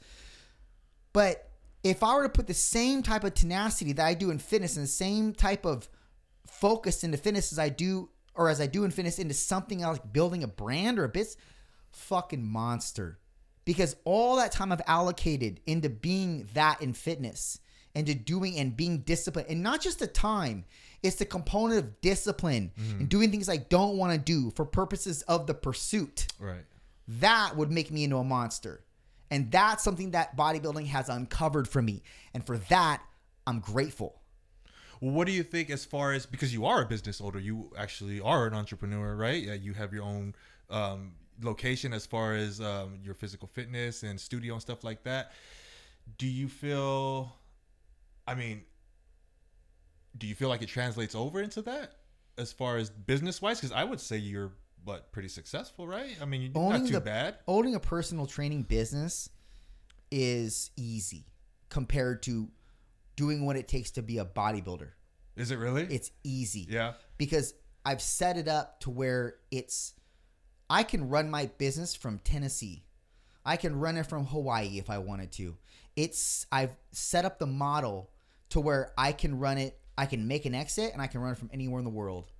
And it's just it's operable in that way in regards to other training or I'm sorry, other personal trainers that are that are facilitating in the studio from everything from the umbrella of under the umbrella of payments, scheduling, um, all the automated emails that we send out, etc. Like uh, I have an admin that takes care of things that I don't take care of that are per, for purposes of like you know computer like um administration rather. Right. and um, it's taken a while to get it to that point but that's nothing compared to building yourself in terms of a physique and then competing and doing everything it takes to be competitive and win. It's not the same. It's easier to build a business so when it's easier to build and i and by the way i can do this i'm not tooting my horn at all mm-hmm. i'm just saying something factual here i could do this same business model anywhere in the world. I could do I could replicate it two, three, four hundred times if I wanted to. Mm-hmm. Because I already know the components and nuts and the bolts of this one, which only took me, oh, I don't know, four years to develop. That's nothing Oh, in the yeah. sprint of what it takes to become a better version of yourself through the the art of, of training and can being consistent with that with those efforts. So I would I would argue that owning a business, well at least the business that I'm in, is easy compared to bodybuilding. And if it weren't for bodybuilding, yes, I may not have been so um vivacious in terms of, you know, developing something with fitness or the business. But perhaps I would be because I had a business when I was 16 in high school Was So that the uh, selling selling I did li- I installed lift yeah, Lifts, selling, yeah, tru- yeah, yeah. Uh, selling lift kits installing lift kits you know selling wheels tires etc accessories Mm-hmm. I built trucks with in terms of like the vi- like w- people would come to me with X amount of dollars and I would build their truck based on what they had you know in terms of like the lift kit wheels tires accessories what I thought would look good you know the image of the truck that they wanted to uh, exude etc I assume you had that same sort of passion pursuing that, Right. As you did with bodybuilding. yes Yeah. So, okay. but but then the passion the passion carried over into uh, applicable work when it came to building the studio and building the business. But I'd still argue that was nothing in in comparison or juxtaposition to Competition. competition, man. Yeah. Because mentally, you're fucked when you're competing. And you're four weeks out of a contest, and you're depleted on multiple levels. And Oh, you yeah. know this from wrestling. yeah, yeah. You're not mentally so when you can do the things like when you can do the things when you're depleted that are innately tied to your ability to develop dis or rather ex, ex, express discipline towards whatever that is and you're not mentally all there mm. that's real fucking mental strength when you can do those things when your better half is telling you don't Check out. Yeah. check out, man. Yeah. so yeah, man, if I'm on all cylinders, I can do anything. Yeah. Or not anything, but you know, I can do a lot of things when I'm riding on all cylinders. When I'm only riding on one or two cylinders, and I need to do the same things with the same type of tenacity as eight cylinders. Mm. Oh, that's a different monster. That's a different person. Oh, yeah. But you only uncover if you have that person by what?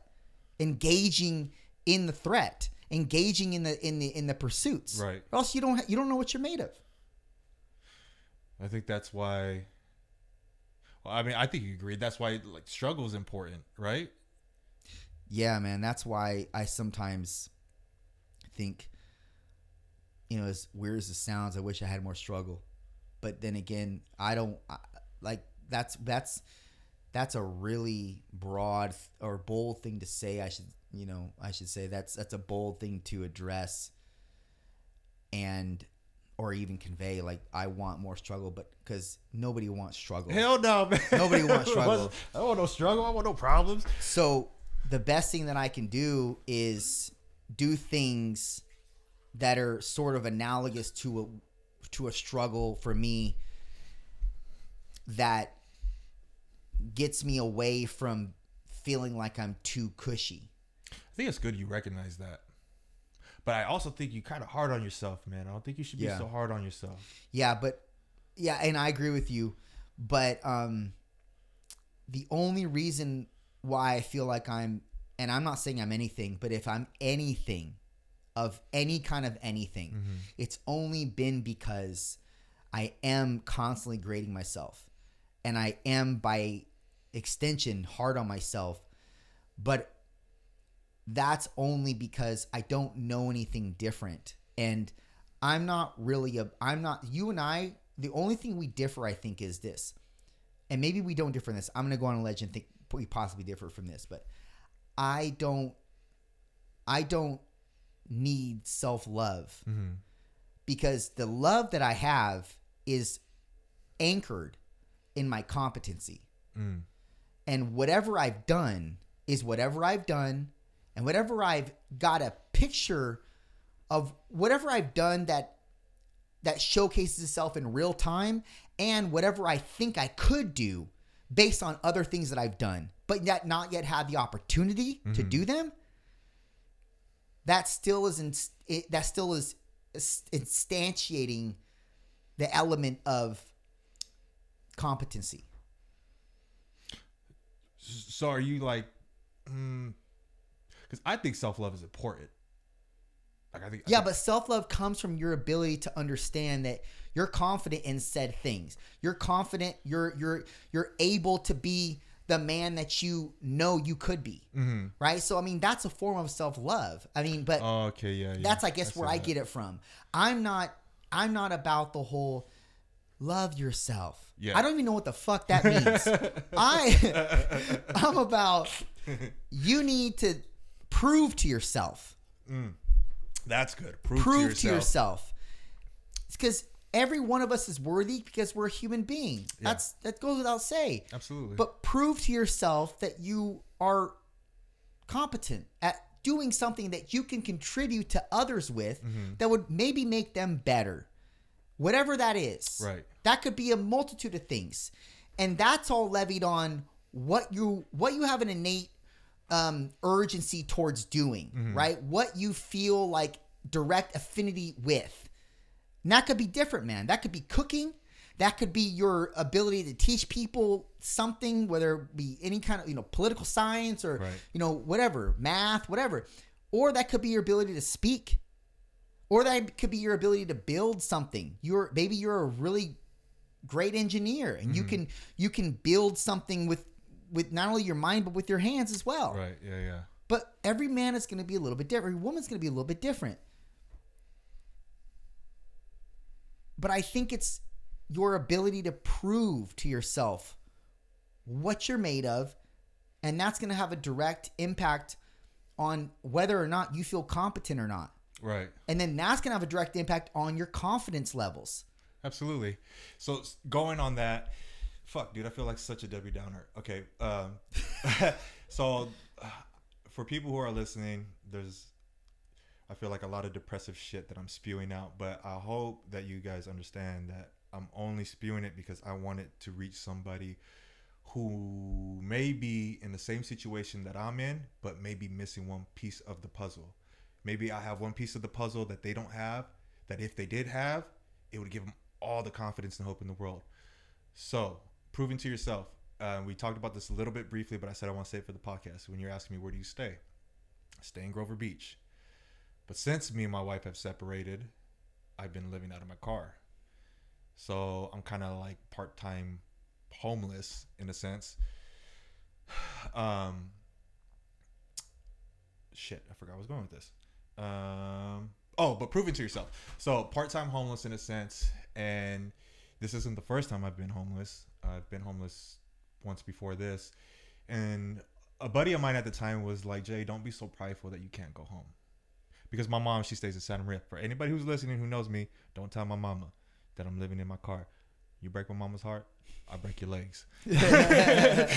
uh, but um, because the first time it was like maybe four or five months, whatever, six months, I was living in my car, and a buddy was like, "Jay, don't be so prideful that you can't go home." I didn't really knew what that meant, but I was like, "Fuck, dude, like I'm tired of struggling like this. I'm gonna go home." Went home, stacked up enough money, got out again. Flash forward to today, you know, the separation with um, uh, my ex-wife. So, no long story short, right? okay. So, um, yeah, so we were separated, but we both live, you know, check to check like most Americans, and we struggle with money trying to pay the bills. But for a year, we were both, you know, still living in the same apartment with our kids, but we our schedules were always opposite. We wouldn't see each other when I'd come home, or when she'd come home, I'd be going to sleep because I start work super early in the morning, and vice versa, whatever. And so, um, you know, she would be sleeping in the room, or I'd be on the couch, or I'd be in the room, and she'd be on the couch. And you know, kids aren't stupid. They see all this shit that's playing out, and you know what I mean. Eventually, they're like, you know, why is mom and dad sleeping in this room? And uh, um, so eventually something had to give. So she's the mother. She's a great mom. Like I said before, she's an awesome mom. I have nothing bad ever to say about her. Um, and this is the man thing. Like I was like, okay, you stay with the kids. You know, I'll go because we're tired of walking around on eggshells. So yeah, so I've been out living in my car for uh, at this point now maybe five months, um, and and it's not a prideful thing because like I, I start thinking because I had a cousin come up from Long Beach visit me recently and he was just like you know I hadn't seen him in a minute so he's like Jay how you been? You know I just kind of telling him like you know what's going on? Blah blah blah. He dropped a brick of cash on me. He's like I want you to have this. And as much as I wanted to take it I knew that if I took it I'd be doing myself a disservice because like you said it's like you need to prove to yourself that you can stand alone and it's not because like it's not a prideful thing because I wanted to take the money, but I've already done that where I've gone home and you know what I mean. I stayed there and all that shit, and and I'm back here now. So I don't know if it's God or if it's the universe telling me like, listen, like it's gonna be rough a little bit, but I promise you, what I have planned for you on the other side is gonna be so much better than you fucking probably even are even imagining in your head right now. Like I have something really special for you lined up, but I need you to go through this suck right now. It's gonna suck, but I promise you're gonna be better for it.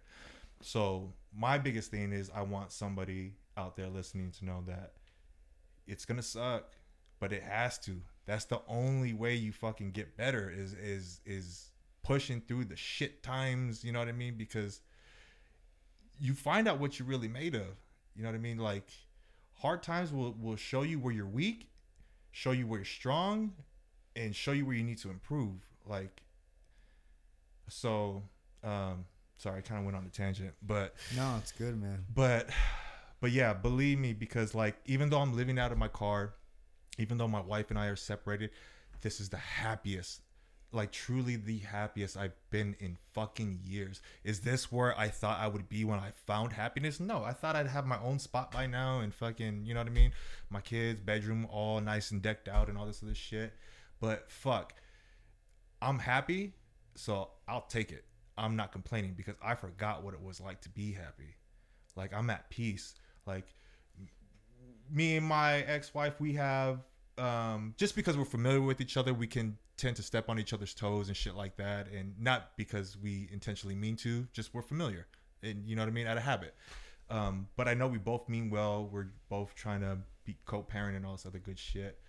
Um, but like I'm so happy. Like I'm so like I've never been at peace, and um, and I think that that says a lot that you can be in a fucked up situation and still find peace.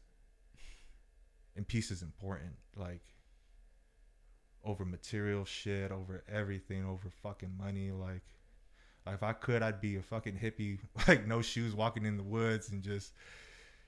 I'd be like McDodge. I don't know if you ever saw that show McDodge. you know? Some cat that lives out in Oregon in the woods, and they do all this like um, trading amongst other people who also live in the wood, just like off the grid. Like, like to me, that's paradise. Like just living off the land, not needing shit. You know you you bring up the the component of peace Mhm. and that's it's very important to men to have peace in their life and i think that look for all the women listening i'm going to give them a bit of advice Mhm. you can't you can't heal your man you can give him peace Mhm. which uh, as a byproduct will end up healing his current circumstance or whatever he's dealing with if you provide peace to the household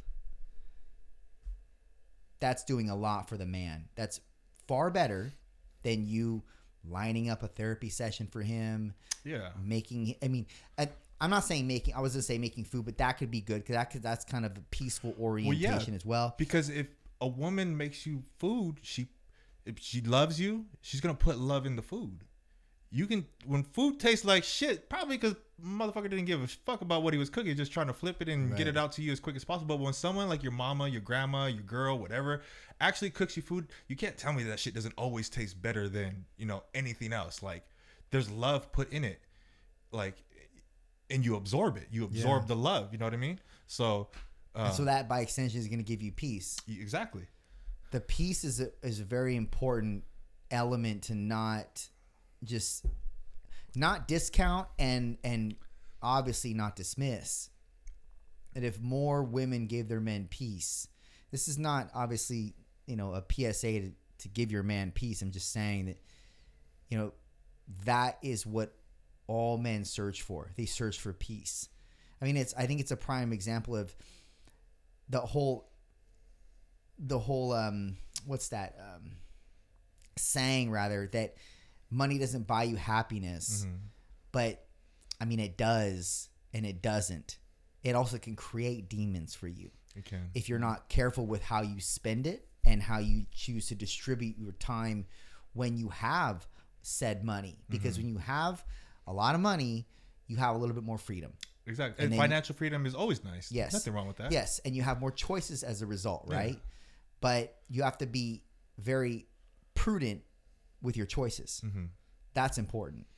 And I don't know, I just I I really think that the the peace aspect like what you're what you're what you're speaking about is is super important and it goes to say that the money isn't going to be everything it's the element of peace because the way we're biologically wired we can't help this the way we're wired is to have to search for peace hmm Whereas, and it's like we're, we're very simple as creatures, as men. We're very simple, man. We just want peace. We want sex. This is obviously for the woman. Right. And we want a sandwich. I mean, that's really, there's a joke behind that. Maybe a but that's really, that's really what it, what it boils down to. There's really, really three things to keep a man happy. hmm And obviously, if you have a fat ass, that's a plus. Oh yes. Uh, you know, but it's like yes. Yes. those things are what we search for. Very stupid, simple, rudimentary at the core. right. Um, yeah, man. I mean, that's a really heavy thing that you laid on people. That for your current circumstance, you know.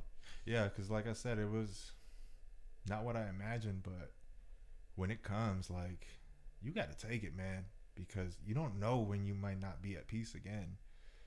And uh, the honestly, like I'm thankful for the marriage I had because though we, you know, there were good times, obviously, but by the time marriage was over, there were a lot more bad times than good times. Obviously, that's why we are no longer together. But I feel like that relationship was beneficial in a sense that it's it took away all the negativity, it took away all my anger, it took away all my jealousy, and it left me with nothing but love and empathy. And that's all I want to give to people now is just love and empathy because at the end of the day that's everything. Like that to me that at least that's everything. And so in, in regards I'm thankful to my ex for that. I'm and I and I hope I I hope that she doesn't carry that, like, uh, because she, like, I, like I said, I feel like she took all the negative stress and all that's like all that was gone when I released her and finally realized like this shit's not good for me. Look where the fuck I'm at. I'm in a mental institution. Like this isn't good for me. Like I need something's got to give. I need to change. I need to do something for me because I fucking buried myself to make sure everybody else was good and it was just the sense of like I didn't want to do anything for myself because it felt selfish. But it's selfish to not do something for yourself. And I think that's where a lot of people get tripped up, honestly. And and you gotta like you gotta like as cliche as it is, you gotta really do you gotta put yourself first in order to make sure all the dominoes fall in line so that everybody's good. So I pray that she doesn't carry what I feel she removed from me on her because I wouldn't want that for her. I want nothing but peace and love for her. But like I'm so full of love now, so full of empathy, so full of compassion, and like I just I just want to spread that. I just that's all I want to give now because that's all I have to give. I have nothing else. I'm not. I don't have a lot of money. I, like I said, I live check to check. So all I have to give you is my love and my time that's going to have a compound effect though in the future and again what it goes back to us not understanding why we're going through these things or not understanding where this is going to lead to mm-hmm. i i firmly believe in my heart that people like yourself and people that are disciplined and people that are putting their their time and their investment into something and believe something so so profoundly like you do and and really move through life in that way they're not going to be wasted. You just don't understand what this is going to lead to. Yeah. But what you have, the ability, like your thought process, your mind, just the the the way that you your your composure, everything, man, what you've been through, the way that you distribute now with your words and and what you want to give to people those that's something that more of this world needs and i don't say that to be cliche I say that with just the utmost veracity. More of the world needs people like you, and for that reason, if this world doesn't end, meaning we don't have this catastrophic event take place where it kills all of us off, and you don't die, something is going to happen for you. And it's not going to happen, not little shit, something big, because people like you need to be in the forefront because there are many people that are under you. And i don't mean like they're like they're they're not below you but they're going to be able to be witnesses by what you say in terms of your testimony. Mm-hmm. what you have to give and distribute to others is of the utmost utility and value. And it's being created right now for one day for an for an for a very long duration of days to be able to distribute or contribute rather to others to make them better. You won't go wasted, my friend. It won't happen unless this world ends and all of us die, mm-hmm. or God forbid, you die. That's not going to happen though, because you have a plan to carry out God has a plan for you to carry out clearly, Absolutely. or else you'd have been gone a long time ago, I bro. wouldn't be here now. So this is obviously evidence that there's something for you, and not just something like, oh, there's a Chris, there's a tree under the or tree, there's a Christmas present under the Christmas tree. Not something small like that, and just nothing. It's gonna be something major because someone like you can't be wasted, man. And that's what I really firmly believe in my fucking heart.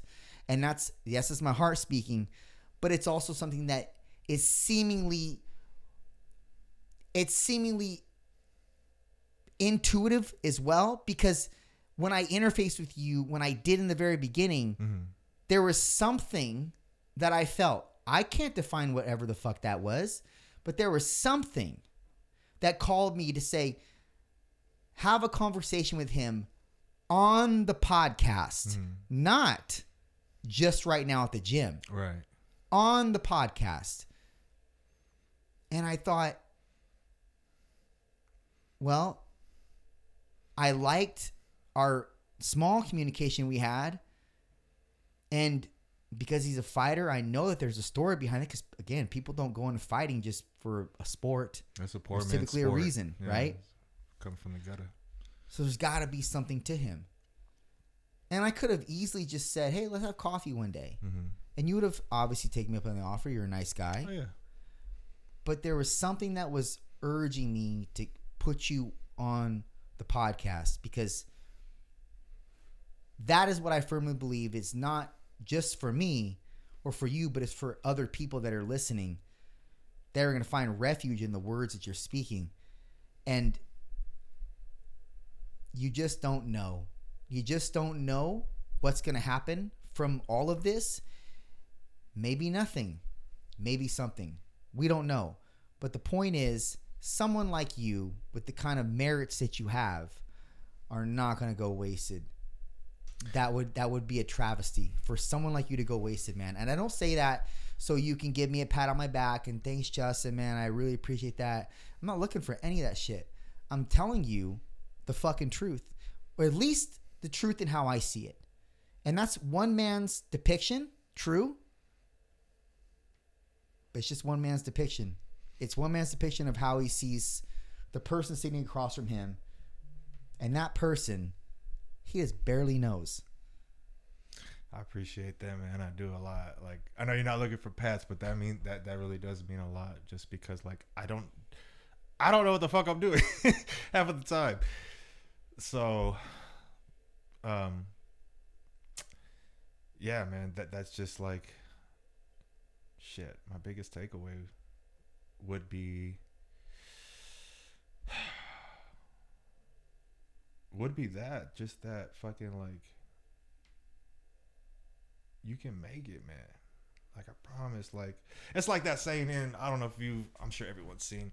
It's one of my favorite quotes is like in uh, in a movie, uh, the dark the Dark Knight, the Batman, Mhm. where he says, uh, "The night is darkest just before the dawn, but I promise you, the dawn is coming." Like you just gotta hold on a little bit longer, man.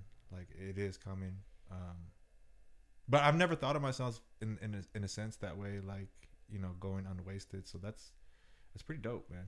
To look at it, I've never looked at it that way, um, and I hope not, because wh- why the fuck are we even here then, if not to make a difference in other people's lives? Yeah, man. And you have the ability, you have the construction to make an effect on people.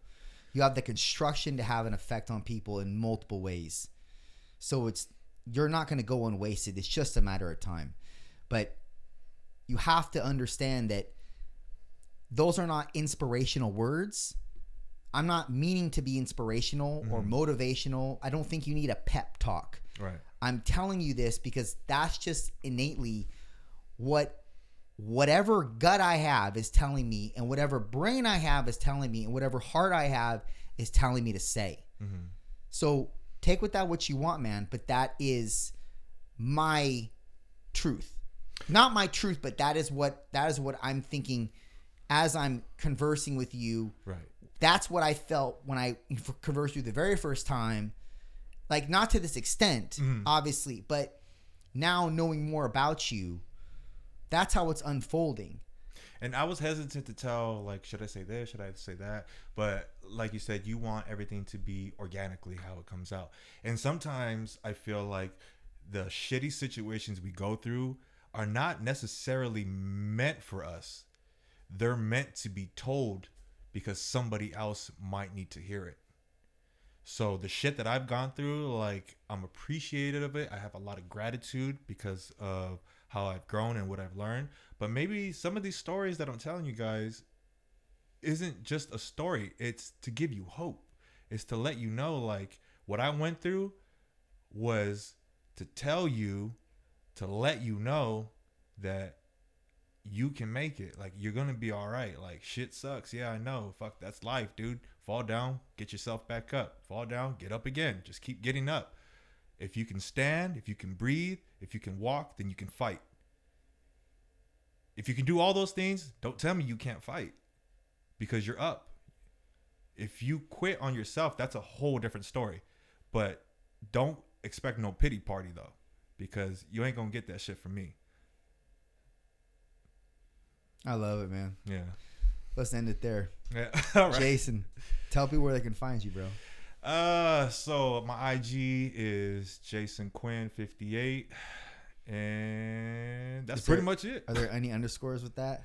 No, just straight straight across the board. Jason Quinn five eight, and uh, yeah, that's where you can find me, man. Well, I just want to tell you, man, it was a pleasure and it was an honor speaking with you, man. I'm just, Thank I'm you, just so Justin. I glad that. it, man. you know, the funny thing is, is that I knew going into this that this was going to be a good conversation. I just had a fucking feeling, man, and that only that feeling was that really that feeling was only stemmed from our small interaction at the gym. But there are those people in life that you just have a natural connection to, dude, Yeah. and you're one of those people for me. So, again, I appreciate you being here, man. Thank you, man. I appreciate it. I do. Thank you. Thank you for putting me on. All right, guys, done.